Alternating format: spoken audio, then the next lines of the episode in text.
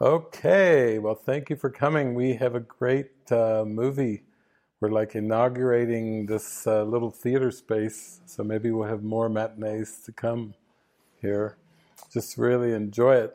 And this movie, Perfect Sense, I, I don't even remember when I first saw it, but I I was very touched when I first saw it because I, I love movies that kind of naturally um, are so well designed and so so much of a masterpiece that they kind of like take your mind into the holy instant, uh, and that's for us that's a masterpiece. Anything that will take your mind toward the holy instant, toward that stillness and that light, you know, in the most rapid way possible. So. I'm not going to talk too much about the movie. How many people have seen Perfect Sense? Okay. It's like me. Every time I see it, it's the first time, so I'm going to be. seen it for a while. Yeah. I'll be riveted. Yeah, it's. I think it's really helpful because when you open up to spiritual awakening, I mean, the metaphysics are so radical. Uh, they there's not really throughout history. There's I mean, the ancient China had some beautiful non-dual metaphysics, and of course, India is quite famous for it with with the Vedantas and with Advaita Vedanta, and um, Japan. I mean, but the course itself is a is an amazing um, pathway. But I think it still comes down to the practical application. So that's why we need movies like this that take us into the experience because there's pretty much defense and layered um, theologies uh, including, you know, even Genesis, you know, in the beginning God created the heavens and the earth, and it doesn't really uh, go into projection at that at that origin point, you know, that God created the heavens and the ego projected the, the earth and the cosmos. But this, those things are helpful because this kind of movie really takes you beyond the five senses and I always say the five senses were made in cahoots with the ego. So everything that the five senses show is part of a defense against God.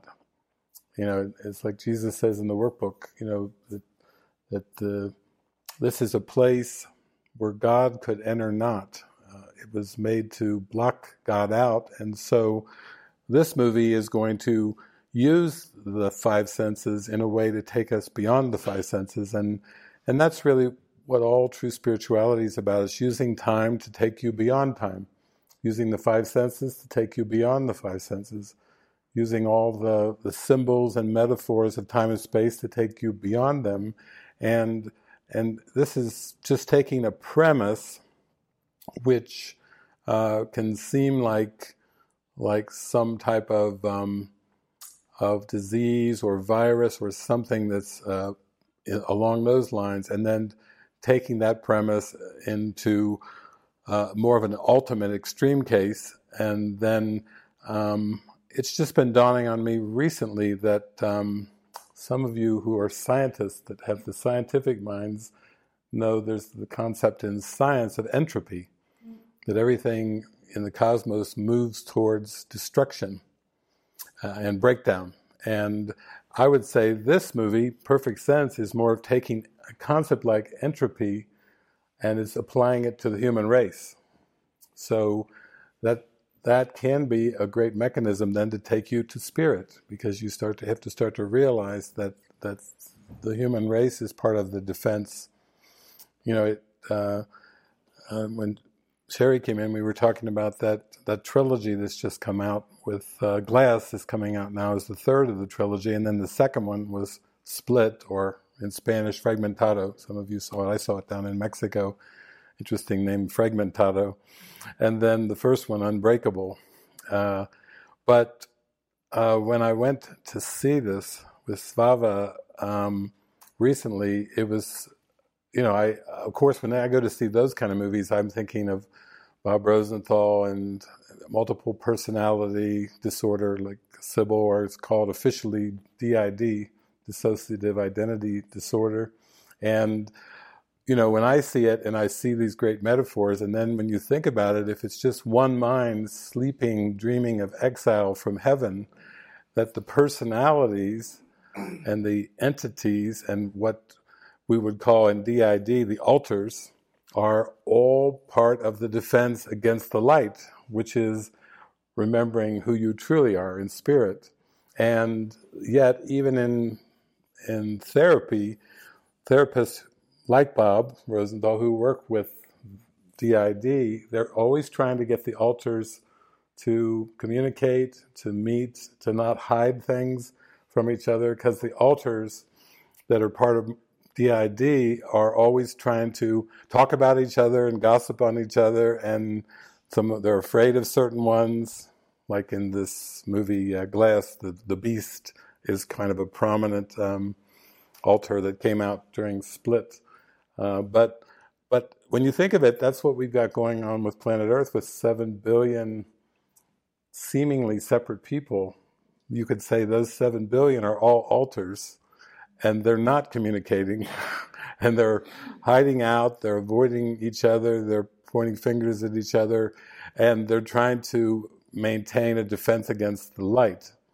And so, yeah, that movie reminded me of that as well. So with this one, I think um, I think the main two characters, uh, Ewan McGregor plays the the male character, and then uh, this woman, I think she, I don't know if she's like a French actress, or I've read something about her before, but she plays uh, like an epidemiologist uh, uh, who studies. Um, diseases and outbreaks of diseases and so forth. And he's a chef, uh, quite a quite a lively character. And then so you have the male, the female. You have the the scientist and the the expressive chef uh, who's kind of uh, you know quite a lively character. And then and taking place over there in Europe was was it UK uh, somewhere in the UK? I don't know if it was Scotland or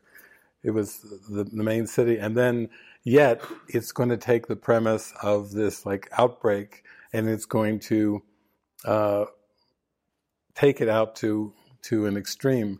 What I also like is that we know from defense mechanisms that the that the projected world is a distractive device uh, to defend against intense emotions and the separation, the belief in separation from God or from Source is extremely intense, beyond comprehension intense. So, so the emotions that are so packed and so repressed and so denied for most human beings, um, those are like covered over by all these associations and distractions that seem to be the world. And once you start to go down and get a calling to go inward, you, are called to move through those intense emotions, and and that's another good thing about this movie. It kind of it shows the the spiritual journey in a very compressed way, kind of like Lucy. You know, Lucy was so compressed. How many hours was twenty four? That was like I call that twenty four hours to enlightenment. This is like taking that was just for one character. This is like doing it for the whole human race. Mm-hmm. It's taking the whole human race on a on a compressed journey of spiritual awakening, and then that's really cool because then it, once you see it, you know you're you're never the same. You know it's it's in there. It's almost like you know when you watch this movie, you've taken like a time released awakening capsule and you, have got it in there, and it's like it's it's ticking.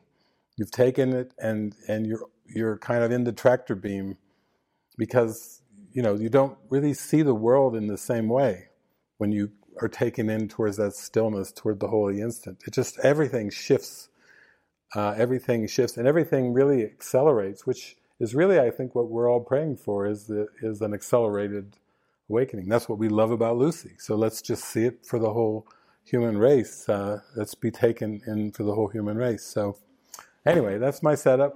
So, let's just, we got a nice theater and we can just dive right in. And Ken, I'll just raise my hand and, and call your name uh, uh, for a pause. If we want to take a pause, like we're like everybody's going ooh, and then we pause again. yeah, freeze frame. yeah, let's. And then you've got the light button too. Yeah. Very good. Clearly a lot of miserable. Vertical in that pop back! Watch out! Okay, let's pause it. So it's a good start, but it's it's if you stop for a minute and you just think, you know, how your emotions are so tied into the perceptions that they're they're closely linked. You know, we jump from from her and this case of this man who can't smell and his anger coming up. He's very uncomfortable with uh, this inexplicable loss of smell. Uh, she's a bit dumbfounded when her associate says, you know, how how did they become infected? And he says, we don't, you know, we don't know that they have been. There's no patterns, there's no associations.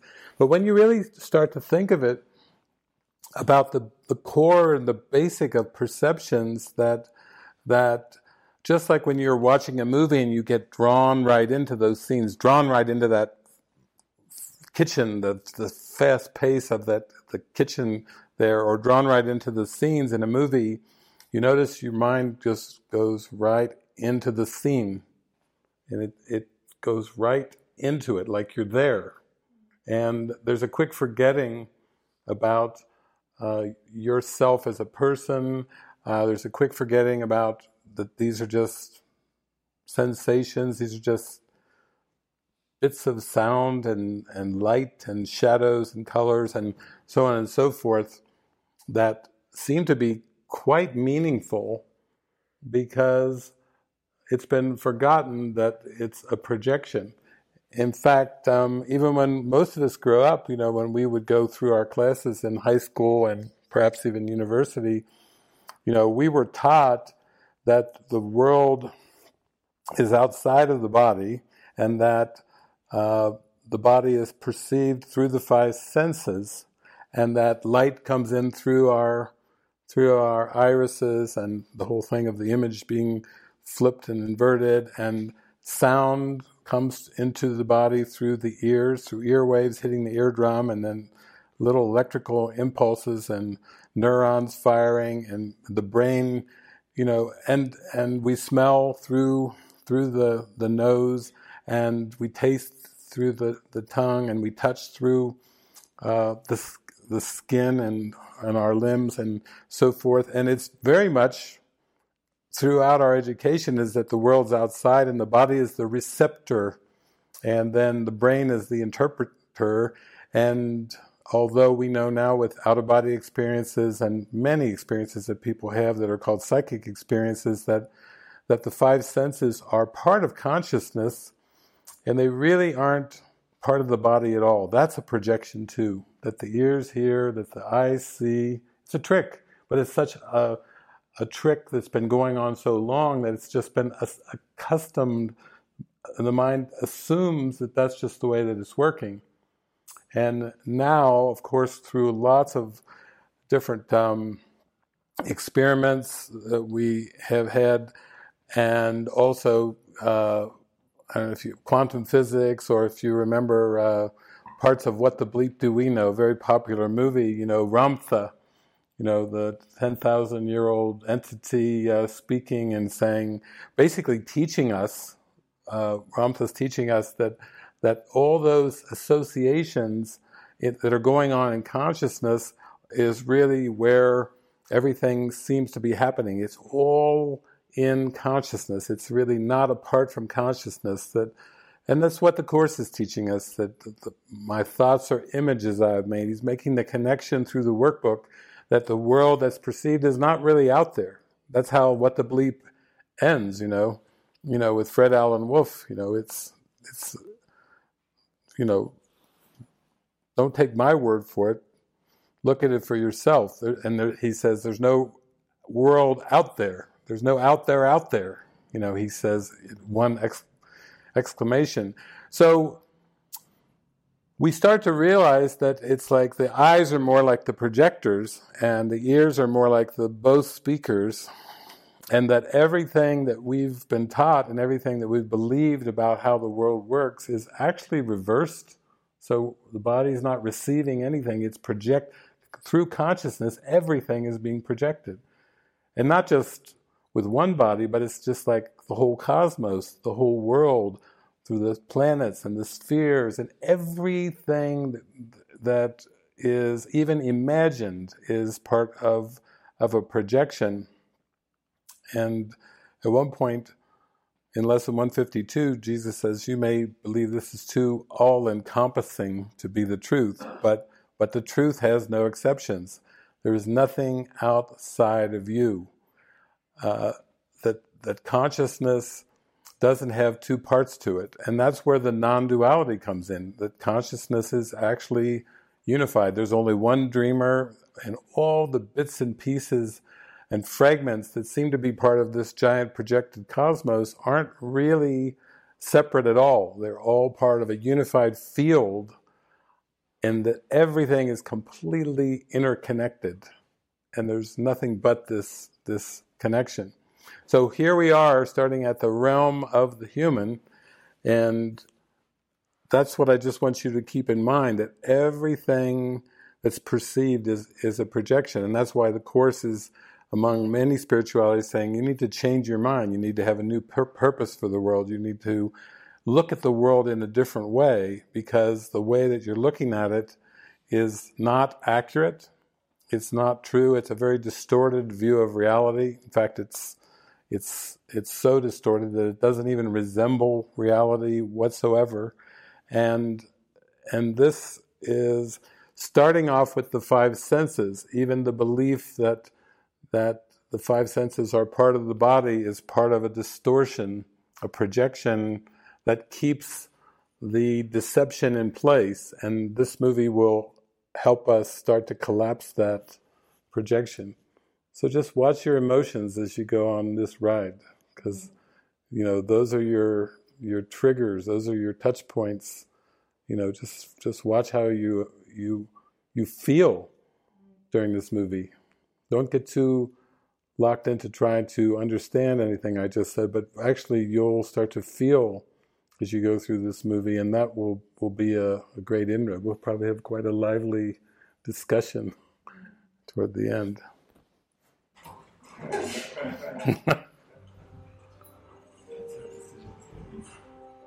we can pause it. This is the to the scientific mind. This is the first dismantling because it's science. We should say not quantum science, quantum physics, but science. Newtonian science is based on the belief in external causation. So this whole thing is is kind of disturbing and disorienting to the epidemiologists because their whole profession, their whole life, their whole all their studies, all their work, how they spend their day, their thoughts, everything is put in it has this underlying belief in causation in the world. So for them not to find connections and patterns or germs or some kind of links in the world is you, you know, for a scientist that's that's a shocker, you know. They're supposed to, oh, well, let's put out a word. It's it's safe. It's spreading, but you know, it's not infectious. And you know, as we study the course, Jesus says, "Yeah, that's you've got the whole thing wrong. There are no causes. Uh, there are no diseases that are spread. There's no genetic diseases. There's no connection at all through anything in time and space. There's nothing linear, and this." of course, uh, is overturning all of Newtonian physics and all of empirical science. And so, if you start to look at the ramifications of that, it it goes on and on. You, you know, it, it, doesn't matter what you believe you are in this world.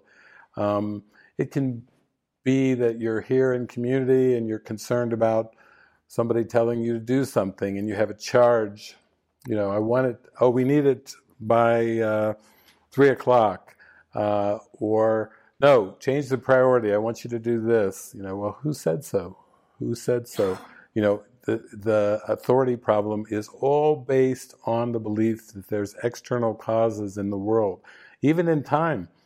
that, that things happen for every action, there's a reaction. That's a, that's a typical false, spurious cause effect uh, relationship that's in physics, but it can be past life regressions that somehow the things that happen to us in the past, in past lives, or even in this lifetime, have consequences. No, they don't. They don't have any consequences at all.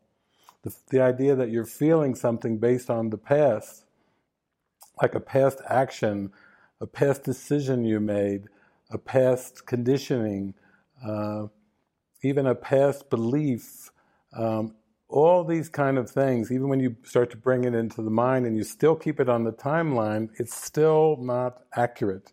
There is nothing at all from the past that can that can actually help you find the holy instant.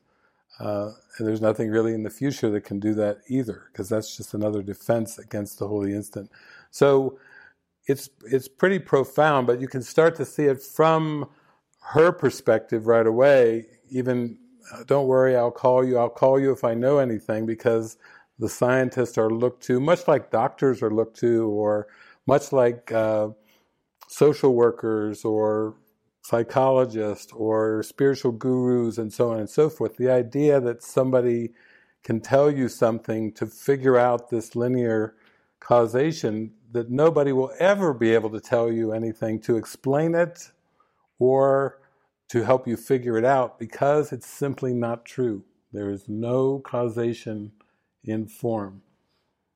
And the ultimate reason is that the split is in the mind, the split is in consciousness, the, the believed, perceived split. And so when you perceive a dualistic world with male and female and masculine and feminine and, and yin and yang and all these things, that's all part of a distortion. Even the past and future are part of this massive distortion. And it's all a projection of, of the belief in separation from, from God. It's all a projection and Jesus even tells us you can't find the solution if you project the error to time. Do not project the error to time. So that's why it's going to bring everything back to all these intense emotions. And then when you start to go deeper into the intensity of it, the emotions, then you have to start to realize, wow, there's there's some kind of cornerstone idea or belief or uh, just at the core of it all, that's just an error. And the only way that you can transcend that error is you have to go right at it. You have to go right into the mind, right at that error. Because to the extent you're distracted by the images and you're distracted by who said what and who did what to who and all the dramas of the world, believing there's causation in the world, then you won't really go right at it. You will just distract away from the core wound, the core uh, belief that's that's hiding, and that this entire cosmos was made to to cover over. So here we go, getting you all primed. Okay, we can pause it. Now, the ego only knows one thing, and that's adaptation because the whole world was made by fear. And all these associations, even though try, they try to make good things and bad things and pleasurable things and painful things, they're really, none of them are different. And so when something starts to shift in the storyline, when something starts to be described as something's gone wrong, something's a problem, you can see right away, even though they were saying it's not infectious, people are wearing masks, even though they're told it's not infectious, because they assume, why would I believe them? It must be infectious. You see that the causation is so deeply rooted. The guy right there in there, you know, he's talking about he's going to go chase some ladies down, and he gets out his laughing gas and humor is is ego humor is a way of distracting to breaking the tension breaking the fear telling jokes. We've all known people who like when it gets when the going gets really tough and it gets really tense, their jokes come in, and you know, and he's like, it's not funny and everything, but the, the guy that's a defense as well. that you'll see in this movie that that when the things seem to shift in form, instead of the mind giving up the ego, it's the ego will attempt to hide itself, cover itself, distract away, adapt and change. And and uh, I've some of you might have even seen the bumper sticker or the sometimes you see it as a billboard. I remember I saw it the first time as a billboard. It said uh, the only thing that is constant is change. It's not true. It's, a, it's the biggest lie that there is, but, but that's what this world is, is the belief, well, just accept the changing world because the, it's perceived that reality is changing, and reality is changeless, actually. Reality is constant. Reality is love and light. Reality is spirit. And yet the ego will just try to adapt almost like it's part of its survival mechanism. The ego wants to exist, so it will keep interpreting and reinterpreting and reinterpreting and trying to adapt and change, uh, like a little spider that's trying to hide, and you've got a light that's shining down the well, and you move the flashlight, and wherever the light goes, the spider moves away into the darkness. It has to be in the darkness to maintain itself. And the only way, eventually, you've got to get a big spotlight and over the well, and boom, down on the on the ego. It's because it's got you know it can't answer the light. You know, it's like, oh, got me. But that's what you'll notice in this movie. Watch all the adaptations that happen. So let's pause it here. It's interesting. You take away the smell which is the five senses were made to distract the mind from be still and know that I am God. The five senses were meant to make, to perpetuate the monkey mind, to keep the mind so busy, to keep the mind so caught up in the images that the emotions were buried and covered over. Already, our movie's a little bit different than Lucy because you can tell at the beginning Lucy's uh, you know, she's got a pretty wild boyfriend. Remember Cowboy, and and she's not too emotionally attached to Cowboy. But then when she meets the the Koreans and and, and they, you know, she's taken uh, back by them, and they're carrying her, and she's lifted up and everything.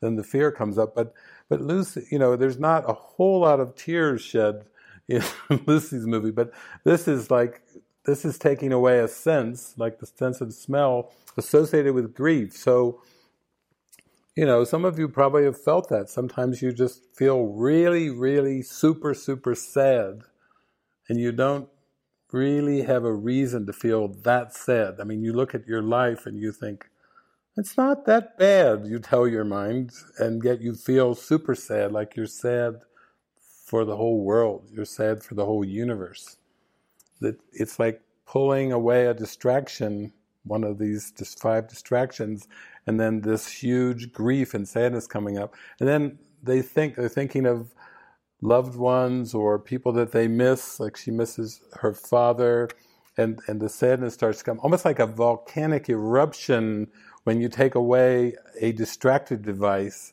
that was holding a lot of it down and in place. Then here it comes.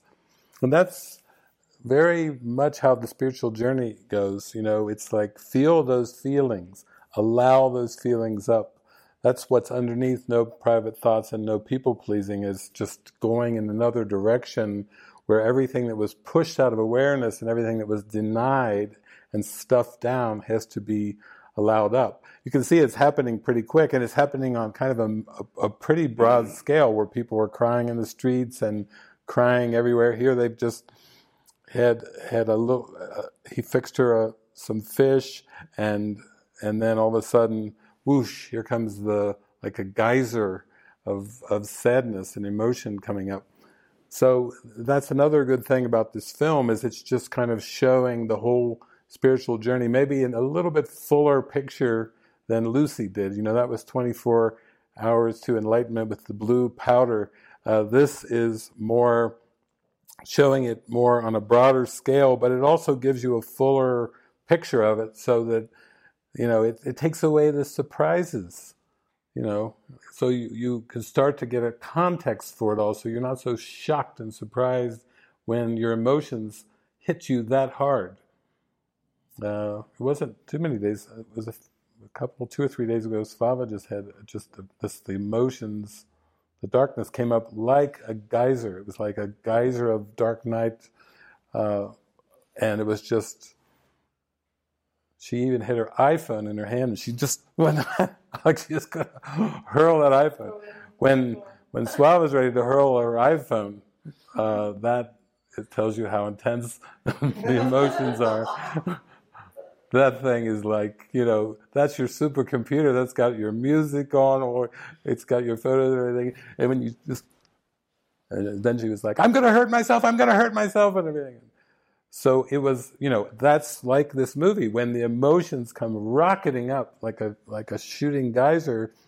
You know, the mind is starting to what? Feel the split, the split that's been pushed out of awareness not only has the kingdom of heaven been pushed out of awareness, but but the separation's been pushed out of awareness. You know, how many people wake up in the morning and and if they're feeling a little stiff are like, oh, there's that separation belief again. Got to deal with another day of that belief. You know, it's it's you know, it's so so so so pushed out of awareness, and yet that's what the acceleration is that that's why it's almost just welcome the emotions. You have to welcome them up, even as uh, as crazy, as wild as it can seem to be in the mind. You can't keep them down. You have to welcome them, and you are strong enough to deal with them. You wouldn't even have those in awareness if you weren't strong enough at that point to deal with them. The spirit will never give you more than you can handle and and the, that's the purpose of them. It's, it, of course, when the when the intensity of those emotions come up, you have a stronger than ever impetus for change. And again, the ego will project that out to I need to change something in my life. I need to get away from you people. I need to find new this. I need to do this different. I need. It's going to always look for some something in time and space to change, but actually, it's a change of mind it's a change of purpose that's being called for. That's why we're doing all this mind training and we're focusing on calling on that new purpose, the function. Give me my special function, give me my calling. Let me fully immerse in my calling that will lift my mind up, you know, and will help shine the light and, and wash this darkness away. Okay, let's pause it. There's your there's your adaptation you see, instead of taking the Buddha route, hmm, what is the meaning of this? Instead of asking those deeper ontological questions, what is this showing me about my consciousness? What, what could possibly be the purpose of this? All this sadness and then losing the five senses, it's like life goes on. The, the sleeping mind is so mesmerized by the images that even if you take away one of the five senses, and even if you have intense grief, the mind will still play the game of what? Adaptation. Life goes on. Let's make a different plan. Let's make the food more spicier. Bring out the big guns. We've got a restaurant. It might be good to ponder why am I even working? What is a career? Reciprocity.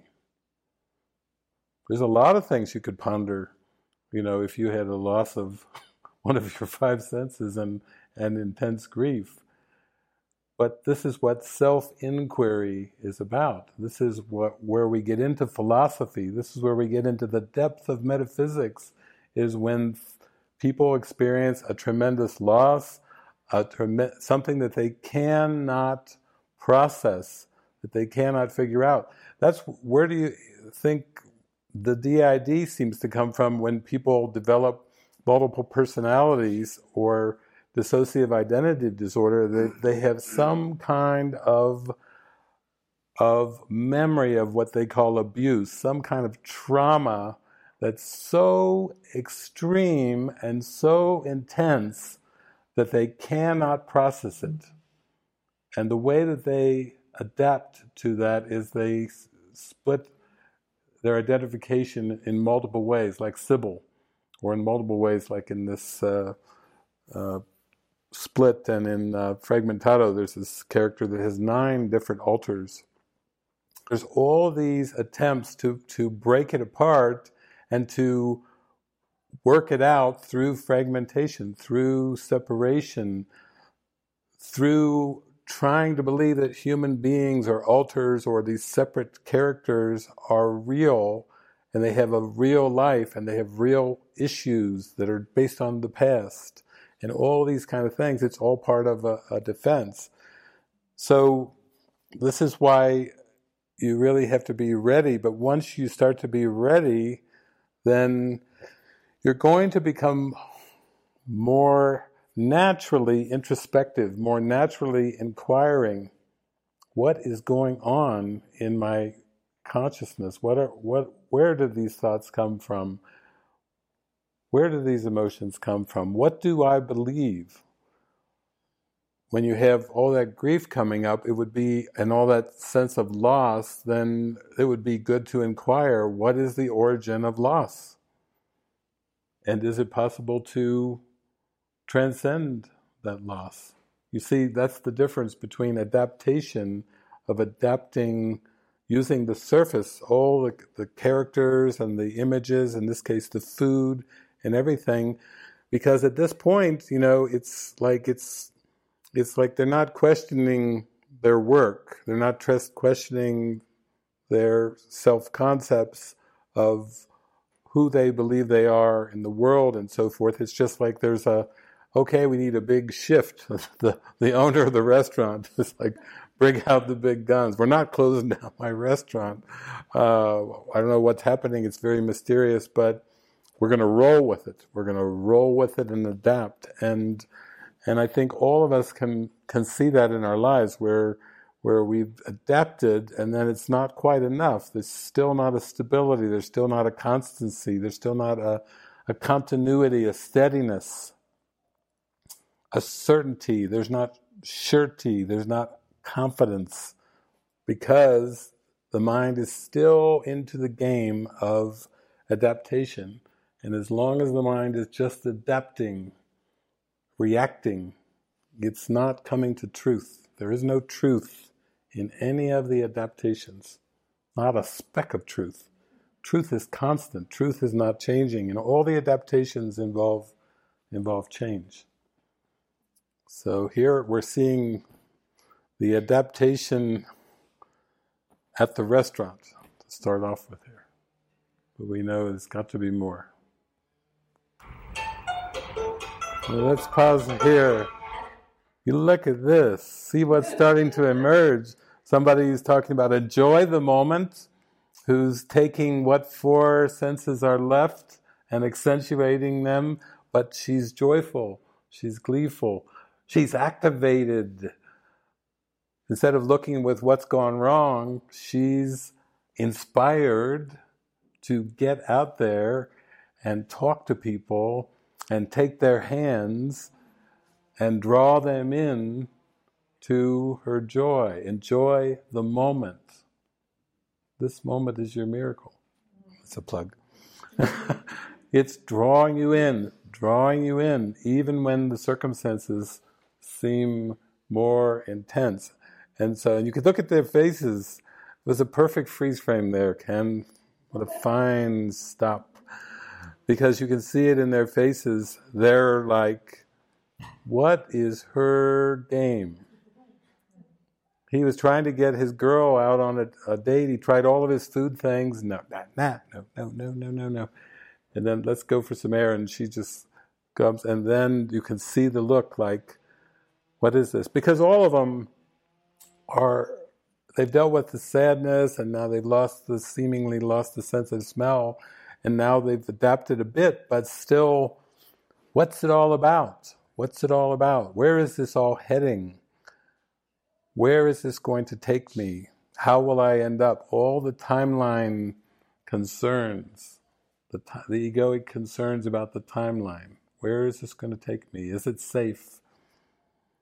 You know, even he said, "How's the death and misery going? Any any more news on the death and misery? Nah. You know, she's she's not so interested in her profession anymore. There's something more important. But I really like these symbols of this this one with her leaves coming up to people's faces, and she's bringing them enjoy the moment. You know, I, I see that as a good sign that that it, it's inevitable.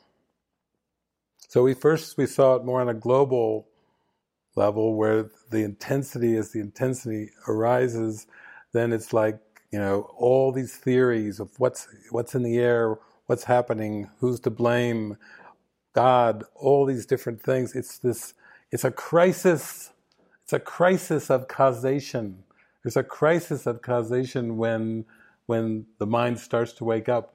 In fact, in the movie Dark City, uh, there's a line in there where it says, "They behave strangely when they begin to awaken." They behave strangely because they're desperate to find causation. Who is evil? who are the evil people? Is it aliens? Is it dark energy? Is it something from the past? Is it something that can happen in the future? The mind's frantic. It's looking to its timeline to try to figure it out. And this, and then it brings it down. The next scene, she just she's walking along at her job, but she sees her colleague running by, and then she's curious, what's going on? You had a loved one, a dear one, a friend, go racing by with a frantic look on the face. What's the matter? What's the cause? Why are they running by so fast? What is it? You see, it's all causation. It's a crisis of causation that the first split was in consciousness. Everyone talks about Christ consciousness, God consciousness. Jesus lets us in in the Course and he says actually consciousness was the first split introduced. There is no consciousness in the kingdom of heaven. Consciousness is the domain of the ego. Ooh, okay. I didn't hear that through my Eastern teachers.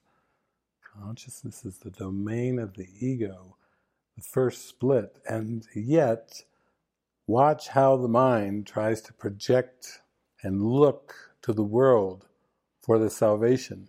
Look to the world for the causation. Look at this guy. There's so much hatred in the world. The world, there's so much hatred.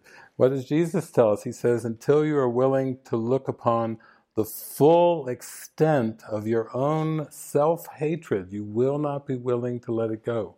That's why we're back to inquiry. We're back to look inside. Go within. Follow the signs. Go within. Go within. As best you can, all throughout the day, practice the mind training. Go within. Notice the irritations, the annoyances.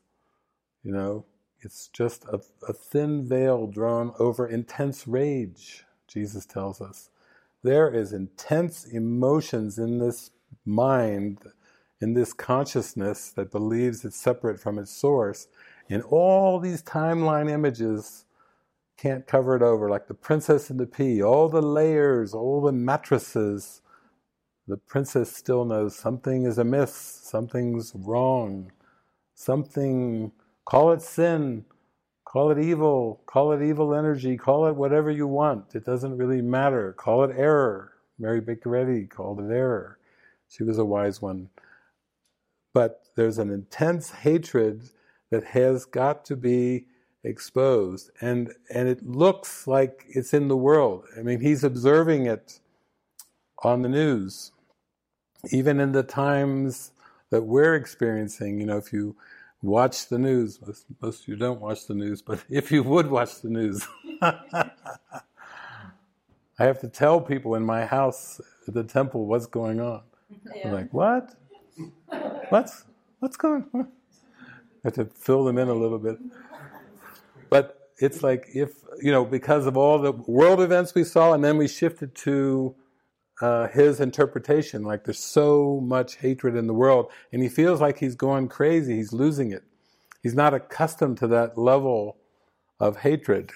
It's like this the distractions and the denials and the bands of cover-ups are being pulled off in the mind and then it's getting to be like raw really raw emotion and then and the ego of course is saying there's things going wrong in the world. There's things that need to be fixed in the world. That's even in our times so to speak that's a lot. The talk show radios the airwaves are lighting up with the political solutions, lighting up with the environmental solutions, lighting up with we need to change the eating habits and the food, lighting up with the economic distribution solutions, socialism, Marxism, no, more capitalism.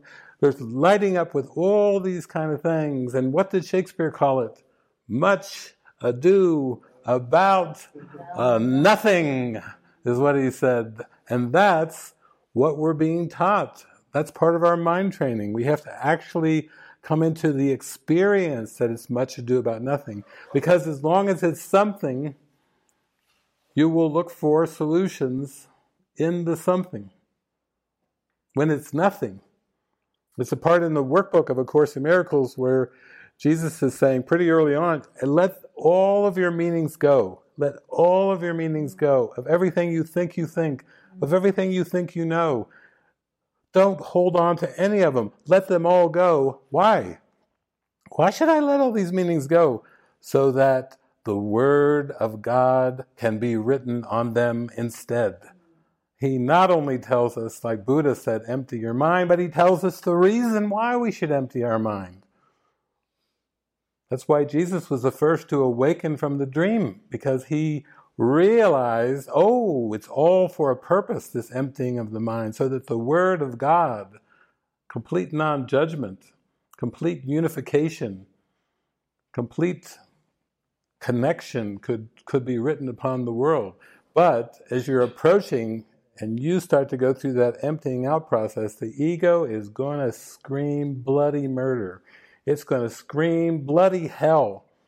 It's going to scream like it's dying as you go toward that point. It's going to scream. I'll tell you now. I kid you not. It is going to scream as you go through this emptying process. Look at Lucy, you know. She even had her panic moment in the in the airplane. Remember, she's up in the airplane and she she had to try to rush.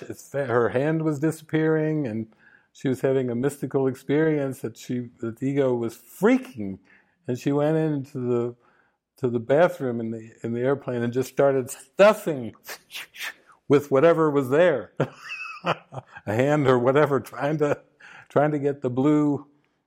Jason calls it the blue crack, the blue powder, blue crystals, the blue powder, trying to get it in there because it was it was a terrifying moment of disillusionment. The hand started to disappear. The face, she looked in the mirror, the nose, the face started to disintegrate, you know.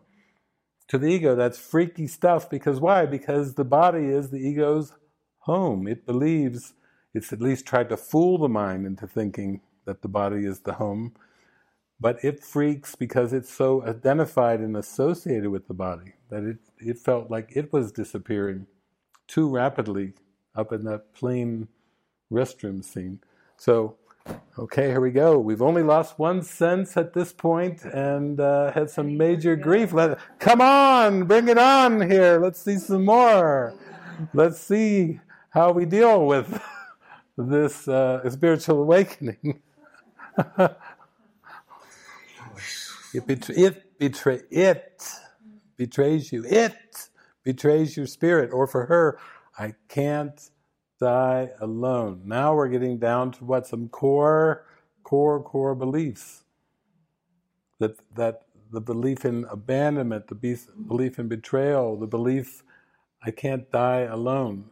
It's like I, I need someone to be. You know, at the beginning, you know, she was like talking about uh, this relationship she had. She's kind of still spun around about that, but she needing somebody, and then as she comes in here with Michael, and then it's back and forth, and her girlfriend's like saying, you know, oh, all this protected protectionism and everything like this.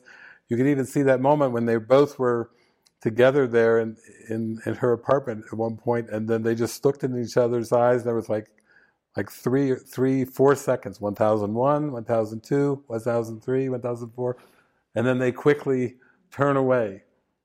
The fear of intimacy, the fear of that love, the fear of the connection, the fear of losing control of one's personality, of one's alter. Just losing one alter. But the one alter that you're most identified with brings up great terror you know, because it's all this association, dissociative identity disorder. It's the mind has has forgotten that it's a mind. It's forgotten it's a divine mind. It's forgotten it's, it's a creation of God, that God gave away everything in creation and created like itself. Even in the Bible it said God created man in his own likeness and image and and sure enough, that likeness is spirit, and image is of a like quality. Spirit creates spirit. Mind creates, divine mind creates divine mind. It's, it's in a continuous line of creation.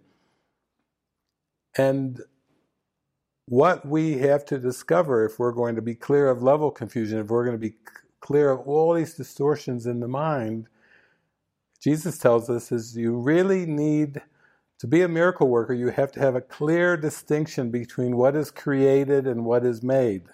All the personalities, all the entities, whether they're on this planet or any planet, whether they're in their past or the future, all entities are make believe. There's not a single entity ever in all of history or ever to come that has any reality whatsoever. Because why? Because spirit creates like itself. In order to be a healer, in order to be a miracle worker, you have to have a distinction between what is created and what is made.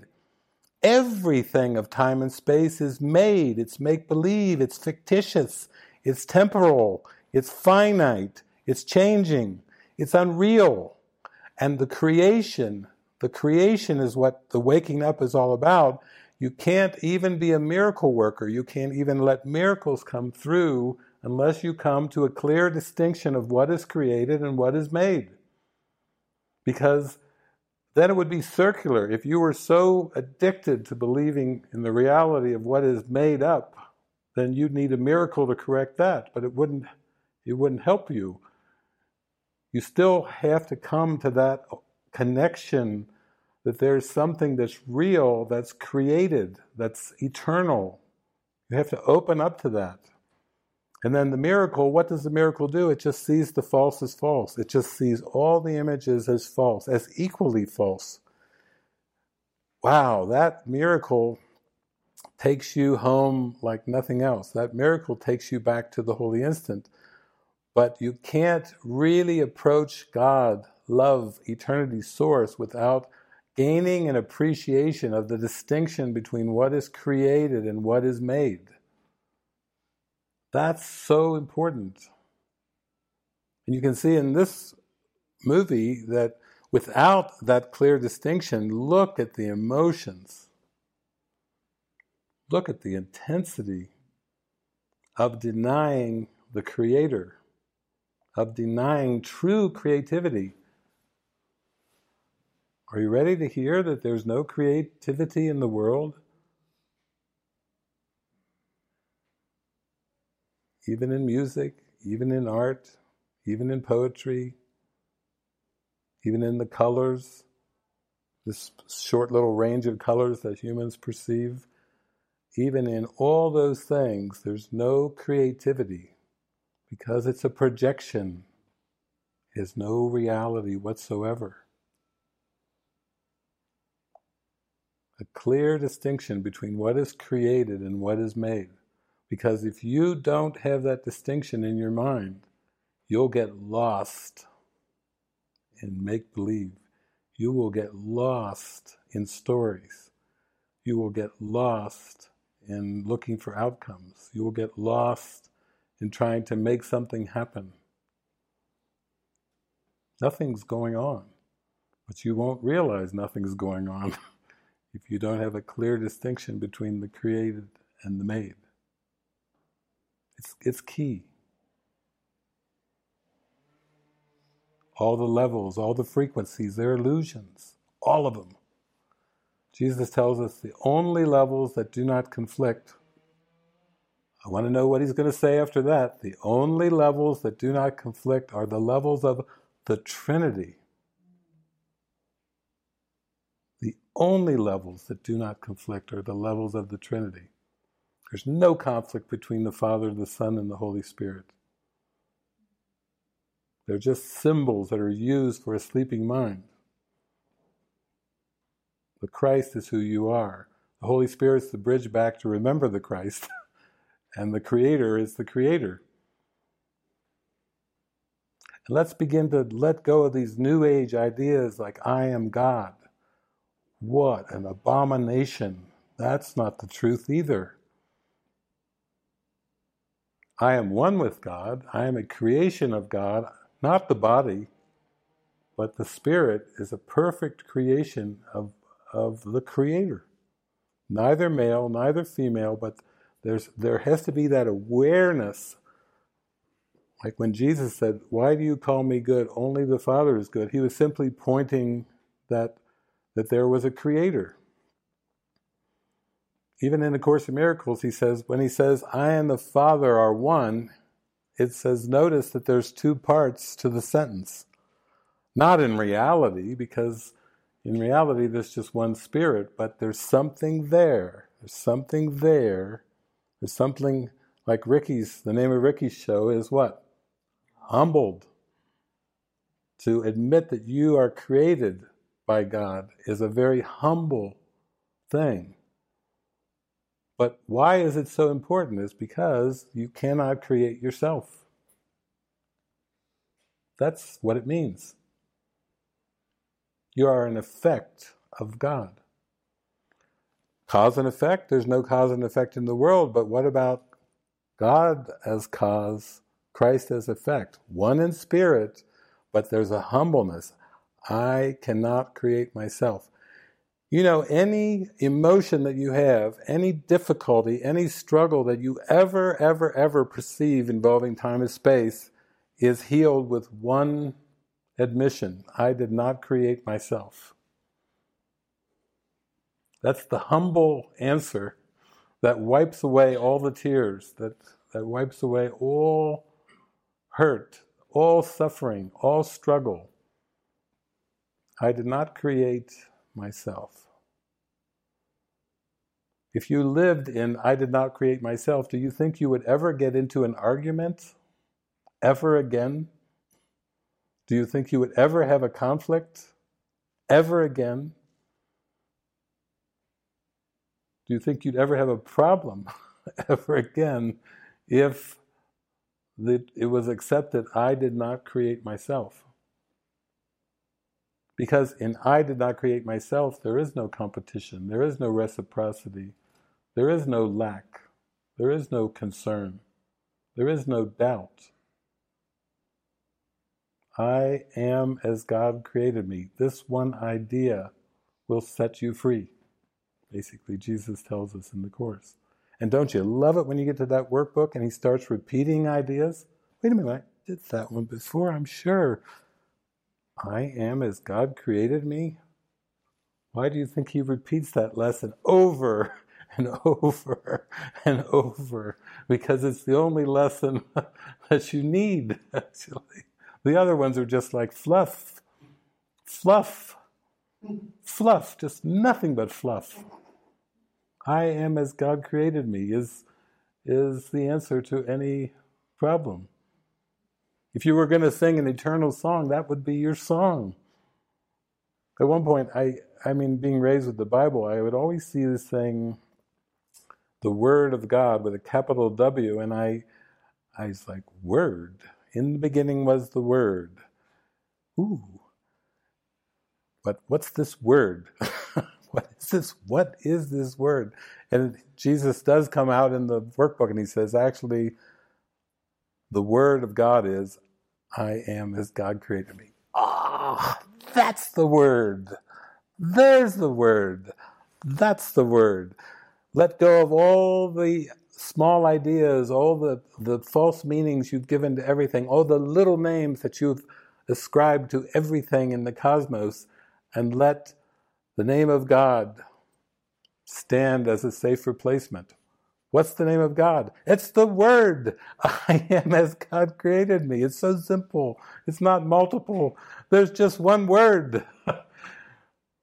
and it's the acceptance that I didn't create myself. I am as God created me. So that's like where this is all pointing. And that's our context because as we watch this, now we've seen both of our main characters, they're starting to what?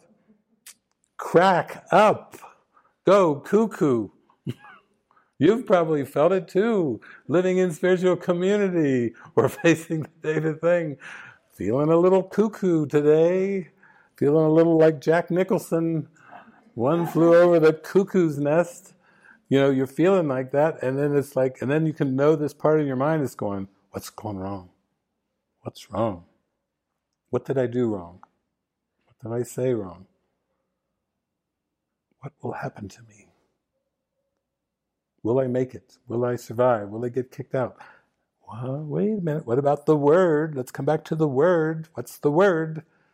Remember the word. You know, you see how the word is going to be the salvation of the mind, the healing of the mind, not the healing of the body.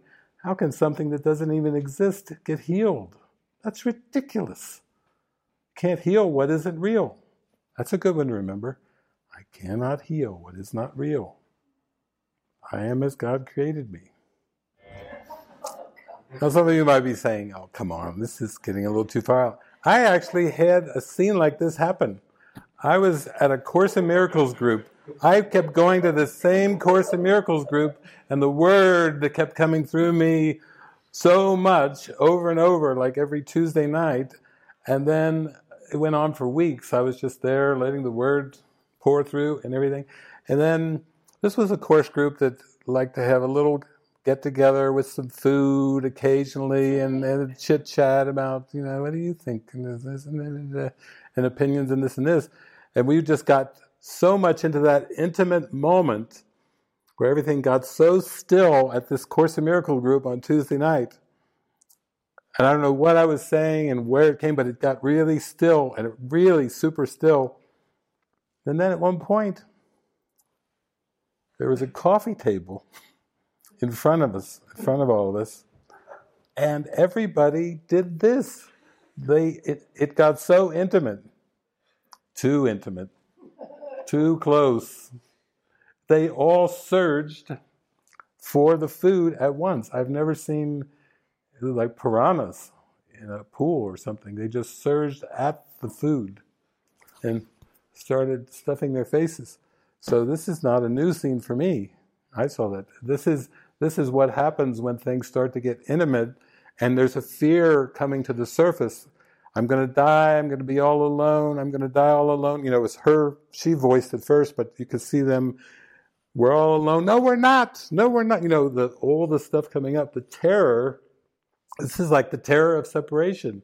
This is what all this fluff, all this fluff that's the human condition, the cosmos, the entities, and all this humbo, mumbo, jumbo is all just a bunch of fluff covering over intense fear, absolute intense fear. And now it's coming out more. First, it was the smelling and the sadness and grief. Now it's the it's the taste part and and the absolute intense fear the fear of loss and abandonment.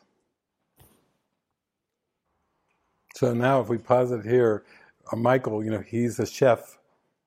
Now he'll question the concept of job, of career. Maybe not completely yet. You'll be surprised how adaptive the ego will try to come up with a maneuver to stop this one. But you'd think if you were a chef and, and you, all human beings lost smell and taste, that's that would sink the the profession. But don't think that this belief in lack of survival, of having to do jobs and reciprocity is going to be sunk so quick just with two senses. It's going to take something deeper to do that. But but he's just coming back and there, he's seeing her, but you know he's coming back on his bike. But from his perspective, it's like it's, he's probably got a lot of questions. Like, wow, because his his livelihood and his his passion was tied up into that uh, cooking. He was always wanting to cook for her. Are you hungry? Even his romantic ideas, you know, trying to get her out of her apartment was mostly food ideas. And now the sense of, of the taste and the smell are gone. So then you start to really watch hmm, how desperate the ego is to adapt, to hang on to the time space construct. So you can see losing two senses and going through that, you know, some of the, the, the interpersonal concerns and the concerns about the future, they're, they're starting to get a little more ontological, even in bed. You know, well, what about these two senses? And what about if it, if you're wrong? What if we lose them all? Then we're fucked. You know, it's like you, you start to see it's getting a little deeper now because there's more of an urgency with it because it's not it's not before there were like ships passing in the night, you know, and now it's starting to open up because in the end it's you're getting closer and closer to the value of communication. That's why we're always talking about function. Get into your function. Get into your purpose, because in the end, that's that's all that it's all for. Not that it should be, oh, okay, I'm going to give 10 minutes to God here or there, but but practice getting into your function 24/7, full time because in the end that's going to be your saving grace. That new purpose for the world will replace the hatred. You're just getting a head start. You're just getting a head start when you're getting into your purpose and your function. That's why we value collaboration. That's why we value communication, deep, meaningful communication, authenticity, lay down the mask. They're starting to lay down the mask here, for sure. It's before it was like they were kind of dancing around, trying to almost like avoid each other a bit, and very afraid of what will it mean, and the fear of you know rejection and will it last, and all those kind of things that go through in this dance called human relationship. But now, when these two senses are gone, if things are starting to get more be more uh, you might say now we're seeing the emphasis on the connection and the communication. Like we saw before where like the consumerism and the fear and the the lack was emphasized. It's also the flip side of the spirit. The light is like drawing them in more and saying yeah what have i got to lose? Now relationship doesn't seem like it's just part of the human condition. It's it's emphasized.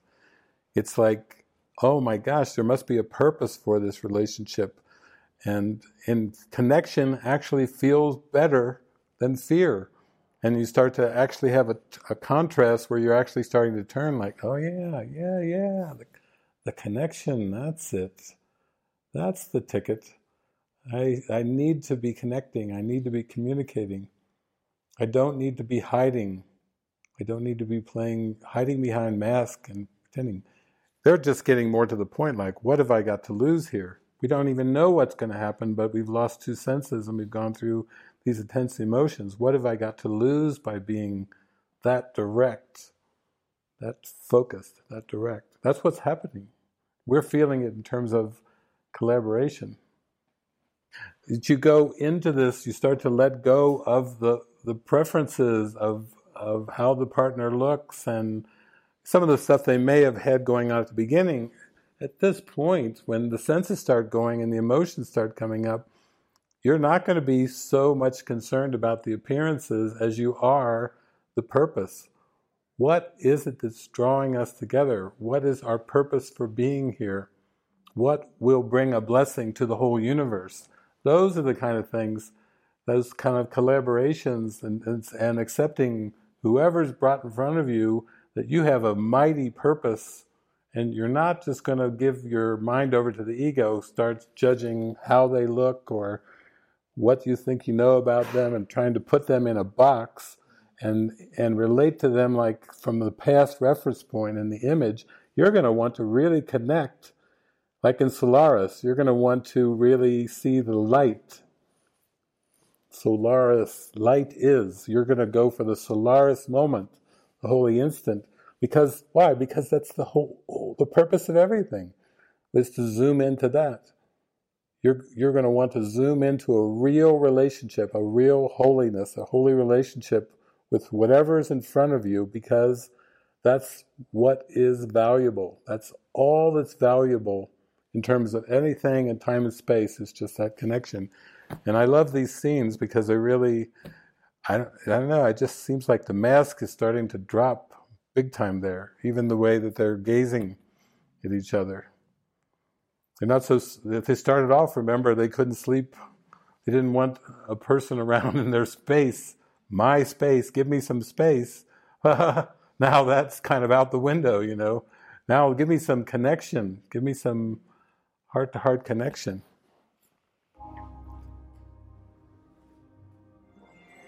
So let's pause there. Service. Even with two senses gone, service. Again, we're ahead of the game. You're ahead of the game if you feel devotion in your heart, if you feel service. How can I serve? How can I serve? Look at this. They can't smell or taste, and they like being served. They like being waited on. There's something nurturing about service, even with two senses blown out of there there's still, you start to see what rises up. The mask comes down, they're more direct in their communication, more direct in their expressions, and and you gotta love that. You know, they're still going for that feeling of nurturing and service. Oh.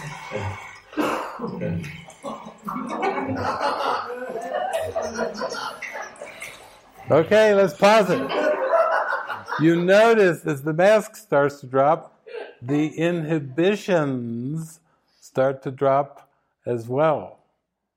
Because the inhibitions are all based on all these categories and what's right and what's normal and what's weird. You know, what is weird? If you lose your taste and you lose your your smell, they're just the texture, the soft. Oh, it's soft. This is soft. There, try some. And then here, look at this. This, this is so, you know, it's, it's getting back. Remember how children are so curious? Oftentimes, children, they don't have that layered part of, of control, the layered part of, of we do this, we don't do that. I mean, it's all part of conditioning that builds up as a thicker onion that you have to peel later on anyway. You might as well peel as soon as possible. Here, they're starting to, they've lost those two senses, and so they're starting to get a bit childlike too and be curious. But you feel the energy of that. There's a synergy with this. There's a spontaneity that wasn't there before. They're getting very, very spontaneous. They're exploring connection. Isn't that a spectacular thing to explore? Exploring connection, exploring communication. This is like a version of, of nothing I see means anything certainly nothing I smell smells like anything, and nothing I taste tastes like anything at this point. So there's more curiosity coming in. And, and that's what it takes also to discover the kingdom of heaven within you. Is we have to cultivate curiosity. Why is that so important? Is because the I know mind is based on the past. The I know mind is saying the past is real, and even though when they say life goes on, they go back to try to some semblance of the past, even if they have to make huge adaptations, but there's something there in that curiosity. Because no one will discover God unless they're curious about God. You have to be curious first. And then as that curiosity grows, it takes over. It takes over your whole mind. It just takes back what was always one just takes it back. And all this frivolous, fluffy stuff just starts to become, you don't care about it. You know, they're already not, not caring about it. They're not caring about eating soap or putting soap in their mouth or doing anything like that. It's like the concerns aren't there. They are definitely not dancing around each other now. You can tell they're like they're like going at it like like like children do sometimes when they're curious. They're curious about sexuality. They're curious about the world. I've told that story one time when a young child who's just speaking, you know, that age when they ask all the questions. I was at a movie theater and only me and a mother and the child who sat like three rows in front of me. And then as the movie came on, that child proceeded to ask the mother like about 700 questions in that hour and a half movie. What's that? Why did he do? Why did she do that? Why did he do? And, and it was like a, a flow of it. And to me, it was so delightful because I was like, ooh, I could feel. I didn't even care about the movie. I knew that the spirit had brought me into that movie theater to to, rediscover curiosity. Because before you can wake up to the truth, you first have to allow yourself to ask questions. And then as you go deeper, you start to ask better questions, which are what's going on in my awareness? You know, they're not questions aimed at the world, they start to be questions aimed more self inquiry, I was talking about earlier. That's a very natural flow when you start to do it, but you still have to be curious. You can't think that you've got it all figured out because you really can't get the lesson that you don't know anything if you think you know something.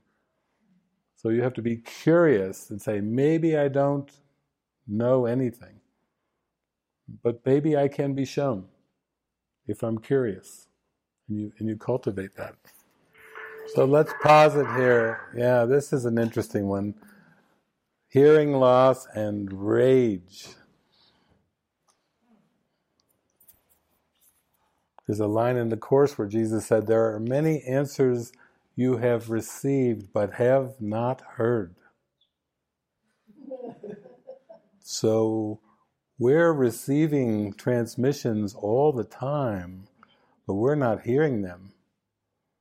And there's a rage because when you are receiving something that's given you and you're not hearing it, if this is instruction on waking up and you're not hearing it, then rage is the emotion.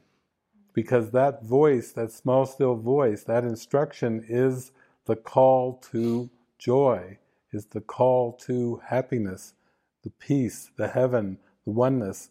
And it's interesting, hearing loss and and rage. It's like God isn't doing this. God didn't uh, bring about a fall from grace. Jesus says in, in, uh, in the Genesis story, God would never have put you in a position of that tree of the knowledge of good and evil. God would never tempt you and put you. God only knows you as perfect spirit, as creation. And so the mind that believes in the ego is doing this to itself by wanting to be self creating, by wanting to be the creator, by wanting to create itself. There's a rage that's associated with that attempt to usurp creation, attempt to miscreate. It's not possible. Spirit just creates like spirit, but to attempt to miscreate of course, is going to be associated with rage. And if there is an answer in there that's helping you free your mind from that deception, and you don't want to listen to that voice, you don't want to hear it, you don't trust it, you're afraid of it. If you don't want to hear it, then rage is the emotion that goes with not wanting to hear the help. It's the it's the help is there. The light is there, but if you don't want to be helped, if you want to isolate, if you want to be right, if you want to be right about what? About I can create myself, then that's the predicament of the human condition. Wanting to be right about creating oneself. We're like Oprah, remake yourself do a redo, remake yourself, recreating scenes from the past. That's not true. You can't, because the past has nothing to do with creation. You can't keep remixing the, the images around and think you're going to come up with a different version of yourself because you don't have the ability to create yourself in the first place. So that, that's why the Holy Spirit is always asking us to choose again and to let go of whatever identifications we have with anything of this world because that's how rage is perpetuated by not listening, by not wanting to listen to the instructions, to follow the instructions. Go here. And that's the prayer, that's the prayer of the heart. What would you have me do? Where, where would you have me go? What would you have me say and to whom? That's an open mind that's just saying, use me, show me the way, let me be of service, because that's how I'm going to escape from this belief that I can create myself, is through that devotion. Let me hear. If, when you get upset, the first thing should be, what do you have to show me? What do you have to tell me? And if you can't even get those words out, just help. Instead of ju- justifying the anger or the upset, it's just like help. I need help here. You know, that's the that's the good direction. So now we're getting we're getting in touch with the self hatred, the rage that's that's buried down there. With all the mask, you can tell what ideas is back now with the fury, infection. We've already been over this. There there is no cause in the world. It's impossible for anything to be transmitted with DNA. It's impossible for anything to be translated through viruses, through radiation and the sun's waves on a body. False cause effect relationships, you know. How do we know this? Because there is one who is the way, the truth, the life that walked on the water, that raised the dead, raised from the dead himself, so to speak, itself, spirit, just all demonstrations were about, you know, palsy, leprosy, by your faith you were healed. There was a lot of demonstrations a couple thousand years ago about the power of the mind and the impossibility of causation in form. You know, there's a lot of great ancient non dual traditions, but let's go back to something a little closer to our time when Mary Baker Eddy, who had a lot of seeming sickness and a lot of things going on in her life, when she just started to go inside with her inquiries, how can this even be so? And then, I don't know if you know, some of you know the story when she um, she fell on the ice. Right now, there's a lot of winter storms going all across the United States, and there's a lot of uh, slippery sidewalks and ice. She fell on the ice, and there was so much bleeding and hemorrhaging that they got her inside, and they got a doc called a doctor, and she was laying there bleeding, hemorrhaging, what what the world would call all this internal bleeding and everything. They brought a doctor in to Mary Baker Eddy and the doctor went in, and the friends were gathered outside the room, and he went in to check on her. And then he made his diagnosis, and he walked out of the room, and he spoke to the friends and said, She's going to die. Meanwhile, meanwhile, in on that bed, she was there. She didn't have a lot of strength left, but she reached over with that hand get her Bible. And she opened up to a passage that she'd read many, many times. It was the it was the one with the paralytic. The one with the paralytic. You know, the guy that remember the one the parable where Jesus is giving his talk, it's really clearly outlined in the Urantia book, and this paralytic guy, they bring him and he says, I have to see Jesus, and there's no way he's teaching inside that house. But he's so determined to be healed that he has them lift him up and go up onto the roof of the building and take the tiles off of the ceiling and lower him down on a couch right in front of Jesus in the middle of the teaching. he wanted so much to be healed that he persisted and had them lower, take the tiles off of the roof and lower him down. And in the Urantia books, it's explained, you know, that he comes down and Jesus is in the middle of talking. And he basically looks over and he feels this guy's passion for healing and wholeness. And he says, Arise. And this paralyzed guy gets off the couch and walks off. As people gasp, absolutely gasp, at this paralyzed guy walking off.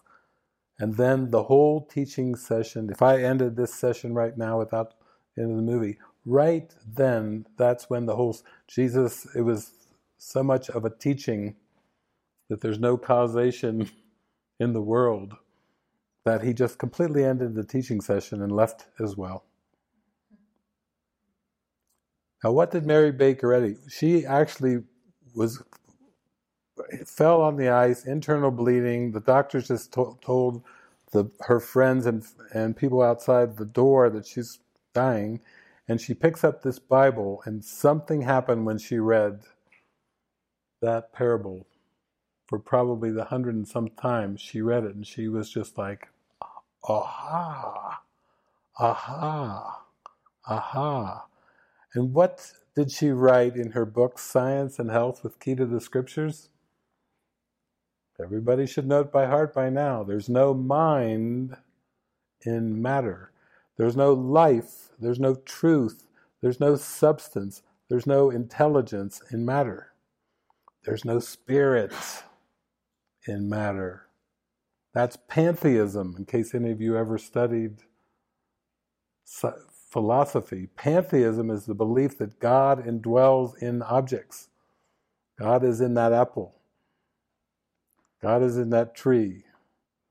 God is in that person. God is in spirits and houses and all kinds of crazy beliefs. All of those things are the belief that spirit can come into matter. Spirit cannot come into matter. Spirit did not create matter. Creation and making were back to the same distinction. And that's when she rose up out of that bed and she walked out of that room, and the looks on her friends' faces, they turned white. They looked like ghosts. Because why? Because they thought they were watching a ghost. but it wasn't. They weren't watching a ghost. It was Mary Baker Eddy who just had a big aha. And she walked right out of that room, and, the, and her friends' faces turned white, and the doctor turned white because why? He had just said she's she's a goner, as my grandfather would say. She's a goner. She's a goner. She's going to die. And oh no, she rose up. Now that's important that she wrote those words. There's no mind in matter. There's no life truth, substance, or intelligence. And even though she worked with some of the greatest, with Th- Thinby and some Quimby and some of the great people of her time, hypnotists and everything, the part that was missing in hypnotism, the part that was missing in all of that was one thing God. God. That's what she discovered the power of God is all powerful in the power of matter and the power of causation, the power of believing that there's anything powerful in time and space. There's no such thing as a powerful person. There's no such thing as a powerful country. There's no such thing as, as a powerful technique. There's no such thing as a powerful anything in time and space because why? There is no mind in matter. There is no life, truth, substance, or intelligence in matter give up the belief in such foolishness and such fluff. Why? It wasn't created. And if it doesn't have a creation, it doesn't have an existence. All power is of God, all glory is of God. The divine mind is everything, and there is nothing else. Love is all there is. And there is nothing else.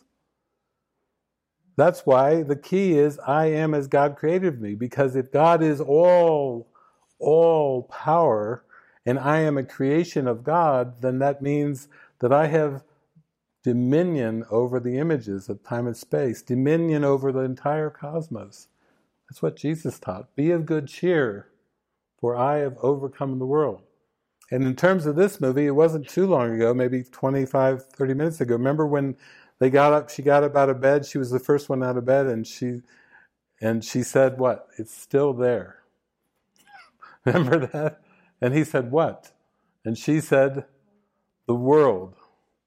The world is still out there. That's what she said. The world is still out there. That's the human condition, summarized in one sentence. The world is still out there. And he's like, What? She's like, People. what are they doing? You know, you see, as soon as you start with there's a world out there, then you just fill in the blank with whatever. It doesn't matter what you fill it in with. The people are out there, they're doing something. How many teachers of God does it take to save the world? That's a question in the Manual for Teachers. How many teachers of God does it take to save the world? And you know why it's one is because there is only one. It's not a trick question. It's not a difficult question. when you think of it in terms of multiplicity, it's like perplexing, but only the ego thinks of it in terms of multiplicity. When Jesus says, I, When I awoke, you were with me, he was like saying, Actually, are you getting it yet? There's just one of us. There's only one of us. And that's why when I awoke, you were with me, because you are with me in creation, we have the same source. We share the same self. We are the same one. But you see how different that is from the human perceptions. So this relates to everything. Even when Kristen was talking about that upcoming online retreat, this is stepping into your magnitude. Now we're getting a little bit clearer about what that magnitude is. It's spirit. And in, in, the meanwhile, if the Spirit wants to speak through a body, isn't that great? It's great if the Spirit wants to speak through you. Why would you say no to that if that's part of stepping into your magnitude? If the Spirit wants to work miracles, wow, isn't that fun?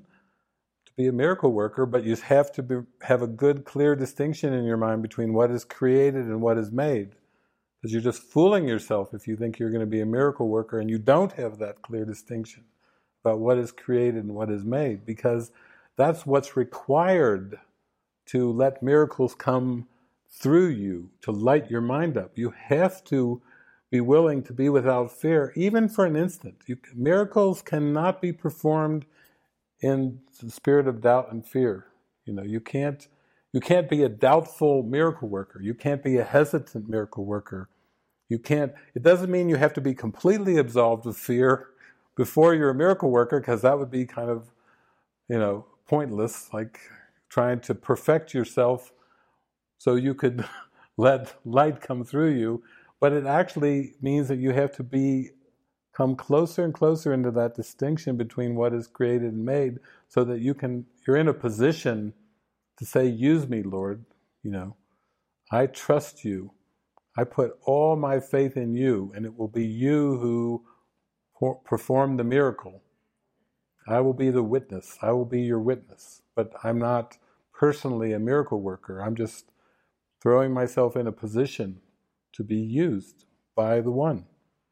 So this is good because you can see that there's still the attempts at some adaptations, but you know, the, now the communications they're coming closer and closer, and then now it's almost like this is a shock phase with all the hatred coming up everywhere. You can see it in their eyes. It's almost like a disillusionment, like, uh oh. You know, uh oh, what's, where is this going? And from the ego's perspective, you know, it's, it's getting a bit concerned here. You are just passing time. Well, let's pause it here. This is the worst fear of anybody is having a partner lose it. Why? Because of the belief that attack is real. Why is that such an important belief? Because abuse, victimization, harm, whether it's physical or psychological, all is resting on what? On one belief attack. If you believe attack is real, you'll believe in abuse, you'll believe in victimization, you'll believe there's a world outside of you that can harm you.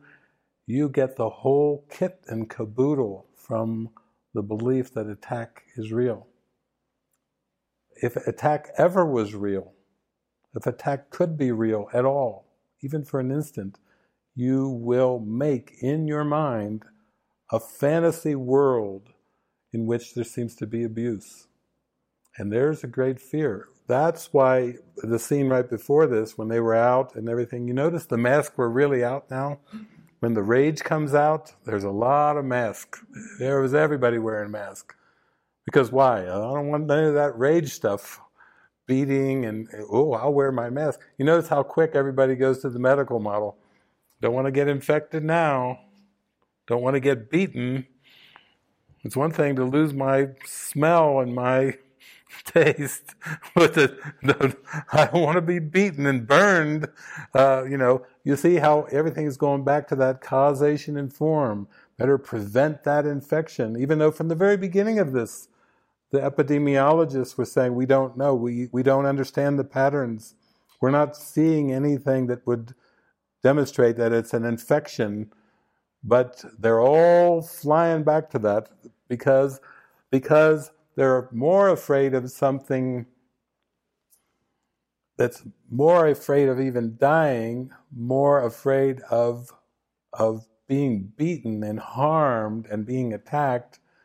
What could be more frightening than being attacked, than having your loved one turn on you, almost like a stranger, like the Billy Joel song, The Stranger?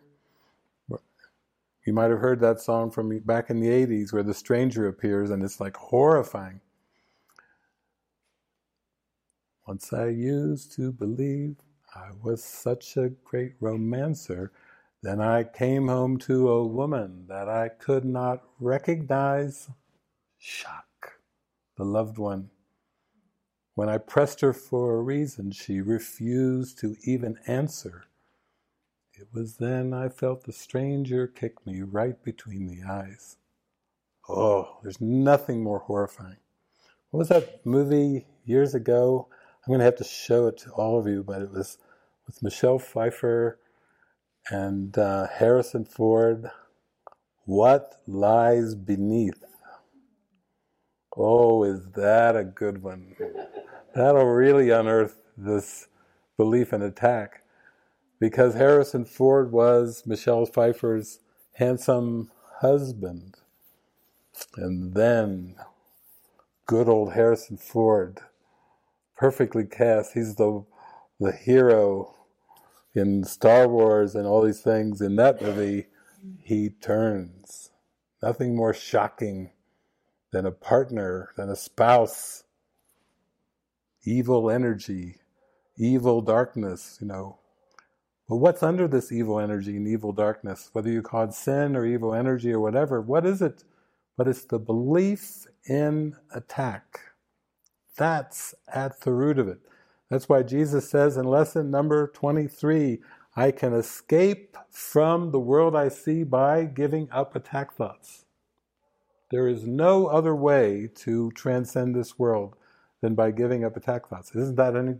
It's no different than give up grievances. Give up the belief in victimization. Give up the belief in abuse. Oh, but David, what about Hitler? Yeah, what about Hitler? What about Mussolini? What about Osama bin Laden? You know, what about Saddam Hussein? Yeah, let's get down to the core. Are attack thoughts real or not? And if attack thoughts are real, then who created them? Love? You think attack thoughts come from love? This is why it's so important to realize the mind does not create beyond itself. It does not go out. Within itself is everything. You within it and it within you. Spirit creates spirit creates spirit. It's just one lesson. You can't even be a miracle worker unless you start to open up your mind to the idea that spirit comes from spirit, comes from spirit. Just like in the begats in the Bible, humans come from begat. You remember the begats? Did any of you read the Old Testament? So and so, begat so and so. I was like, I was in Bible school. I'm like, what is all this begat stuff? Well, it's procreation, David. It's you know, it's men and women getting together and you know having children and begat, begat, begat, begat. Sounds almost like Wizard of Oz because, because, because, because, begat, begat, begat, begat, begat. Procreation, I might remind you, is not a, not coming from God or source. God didn't set up the procreation cycles. It's the ego trying to substitute, make its own version of creation that involves form and matter, but God didn't have anything to do with it. So this moment is a good one because you can look again, Ken, just the perfect freeze frame because you've just got the he just cut it just perfectly so we could just see the eyeball because there it is. That's the Harrison Ford character, and there's Michelle Pfeiffer, and the first look when she's like, "Holy moly, what have I? What am I married to? What have I got?" This is this is the fear. This is why people are afraid in relationships. They keep their guard up, not too close, is because of this moment. And they already know all they can do is they say, all they can do is wait. The un, unaffected can just wait. But but the the hearing loss and the rage are associated. And this is when you really need to be in your purpose. She needs some purpose there because that look in her eye is is is uh, got a little bit of fear there, and you're not going to be able to transcend time and space if if you're the miracle worker if you have fear in your eye if you think you can be harmed if you believe there's something outside of you that can harm you then you're not going to be that helpful in the plan of salvation you know it's more the plan of hiding, running and hiding and, and cowering, because that's what fear does. Fear just cowers. It shakes, it's shaking in its boots. But but in this overall context, this is why it's so much in the in, even in the scale of the personal scale, or if it's in the the whole human scale of the whole world, it doesn't matter. There, there's no order of difficulty in miracles You've got to be able to play it out right there with whatever the images are looking like. And and you have to be able to stand steady. I was talking to a few weeks ago, a woman called me who's who was struggling because she's a resident going to try to be a doctor and everything was going wrong and and she was wondering what is God doing and why are things failing and why why am I not succeeding and what's it all about? You know, and so I had a good call with her for about 45 minutes or an hour. But I did tell her there was a point in graduate school where I had one of these moments where Spirit guided me to leave this prestigious program, and then the the head of the department overheard me telling my advisor, and came raging. I got to see a full blown rage episode. You don't have what it takes. You failure. You. It was like a a drill sergeant, even though it was in an academic setting, you, I always knew you didn't have what it took, and rah, rah, rah. And I, but I was just, I was calm on the inside because I was making my sick, myself sick, trying not to say the words I'm transferring out of the program. It was a simple listen and follow instruction. Say the words, I'm transferring out of the program, and I was like, will my parents think? you know I can't do that. And it's like, but finally I was in a point of surrender. I'm transferring out of the program. It didn't matter then. I could see red faces, veins sticking out of necks. I was surrendered. I was going for God. I didn't even know it that fully at the time. I didn't even have a Course in Miracles at that point. But I'm not going to make myself sick and die. I will listen. I will say what I'm supposed to say. And that was one of the early things of let be spoken through. Speak up, say it. it's it's joyful to the extent that you can go inward and you can you can really go into that experience of the impossibility of attack. In my defenselessness, my safety lies. You know what Jesus taught 2,000 years ago? Blessed are the meek. They shall inherit the earth. The meek. And, and meekness means you have to go completely in there and see the impossibility of attack. There's, there is no other escape. That's what it means to release attack thoughts, is really to see the impossibility. But until you do that, the whole world will reflect that belief in attack. And Jesus even says in the Course, the role of the accuser will appear in many forms and it will seem to be accusing you, meaning you, the, the person. Have no fear, it will go at last. Oh, that was a save. I popped a course over one time. I'm like, my eyeballs are sticking out. It's like, have no fear, we'll go at last. You know, Oh, thank you. Thank you. There, there is another way. And, and yet, in these scenes, we're watching here from the whole, with the whole world, the rage and everything. Now it's down to the interpersonal level, and they've taken off the masks, literally. It's a symbol of love and trust, and they're there together.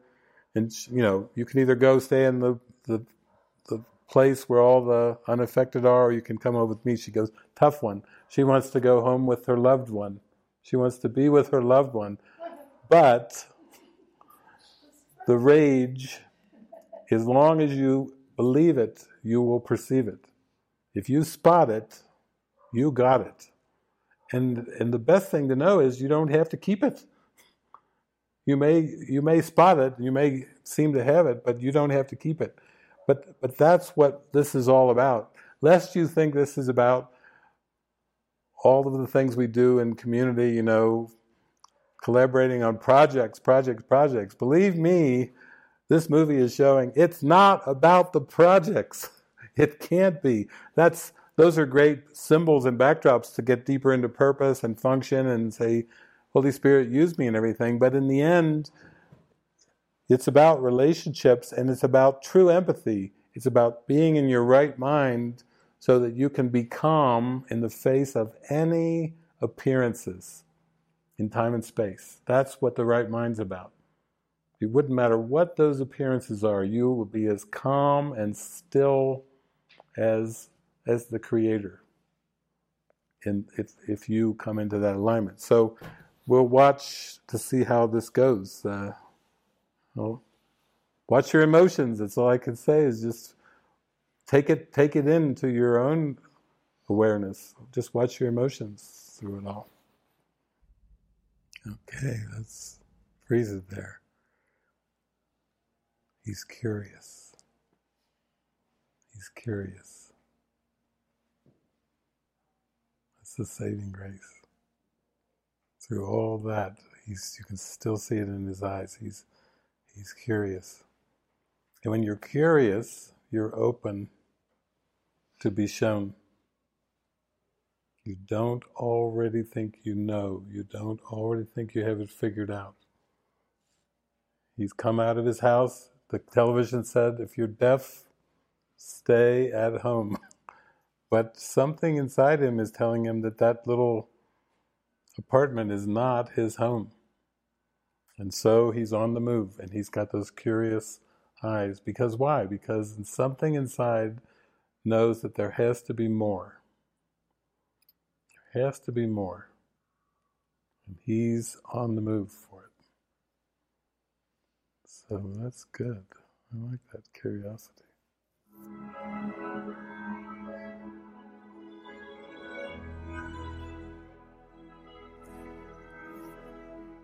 So let's pause it here.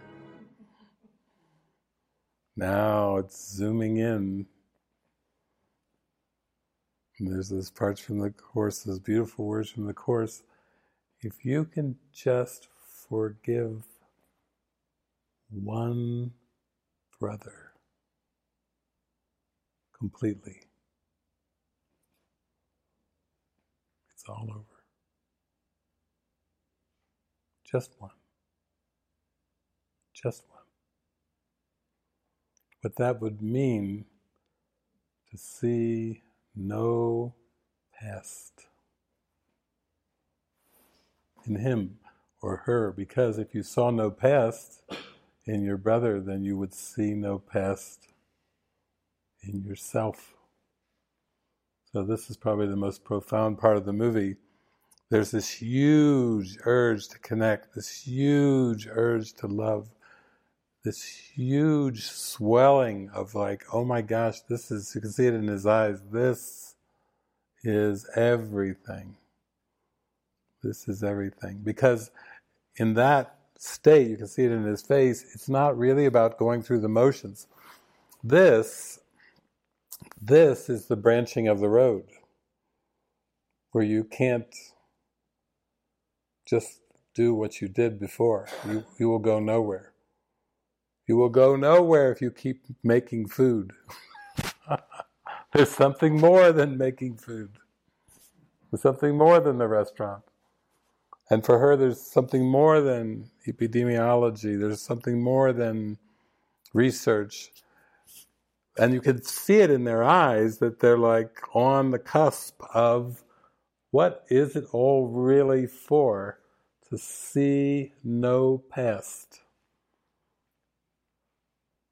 Jesus says in the Course, the body's eyes will continue to report differences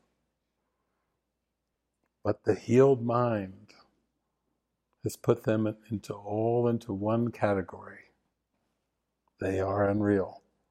The body's eyes will continue to report differences, but the healed mind will put them all into one category. They are all unreal. There is no order of difficulty in miracles.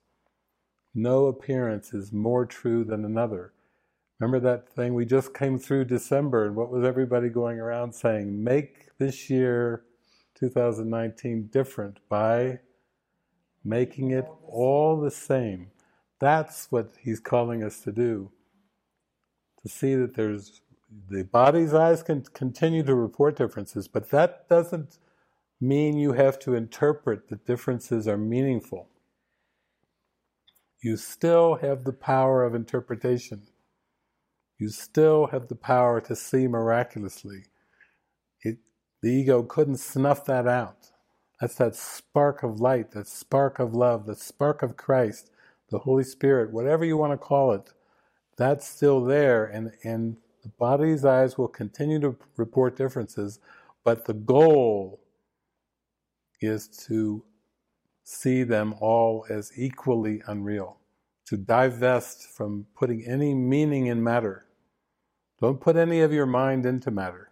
Pull it all back and and into the love that it is.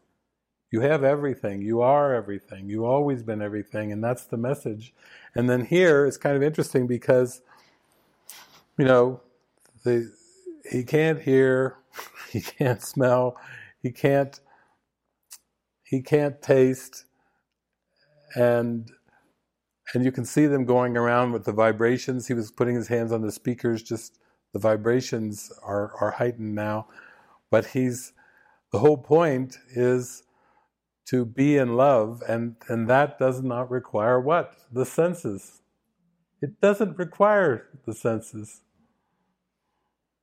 There was somebody told me about this book years ago. They said, "Did you read this book?" It was something called I don't know, Johnny Get Your Gun. I don't know if anybody read it or whatever, but this guy is injured in some kind of a major accident and he's uh, in a hospital bed during the whole book and he's trying to figure out what happened and he realizes he can't see and he can't smell and he can't taste and he can't touch can't feel and he can't hear and then the end of the movie or the end of the book is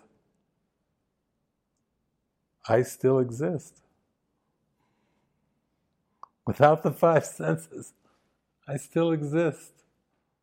Before Abraham was, I am. Before the past was, before the images, I am. Oh my gosh, I, I am as God created me. I, I am. I don't need the five senses. There's no need or lack implied with them. So here we go. Final scene of the movie. Look at those eyes. Look at that curiosity. He's ready to see one person without the past.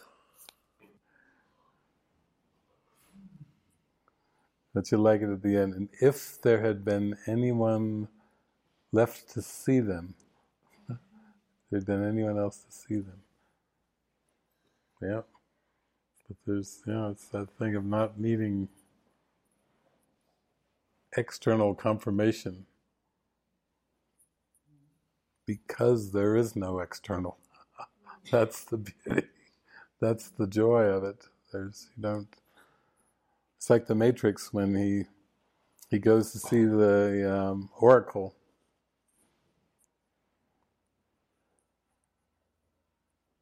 No one, no one can tell you you're the mm. one. You just have to know it. Oh, that's pretty profound message from the oracle. No one can tell you you're the one. You just have to know it. Wow, movies like this though, they're helpful. They they kind of throw a throw it back into a deeper perspective, like, oh yeah, oh yeah. That's what my overseer meeting is about. It makes perfect sense. It makes perfect sense.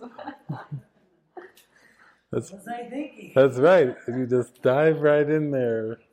Who needs senses? Who needs five senses for an overseer meeting?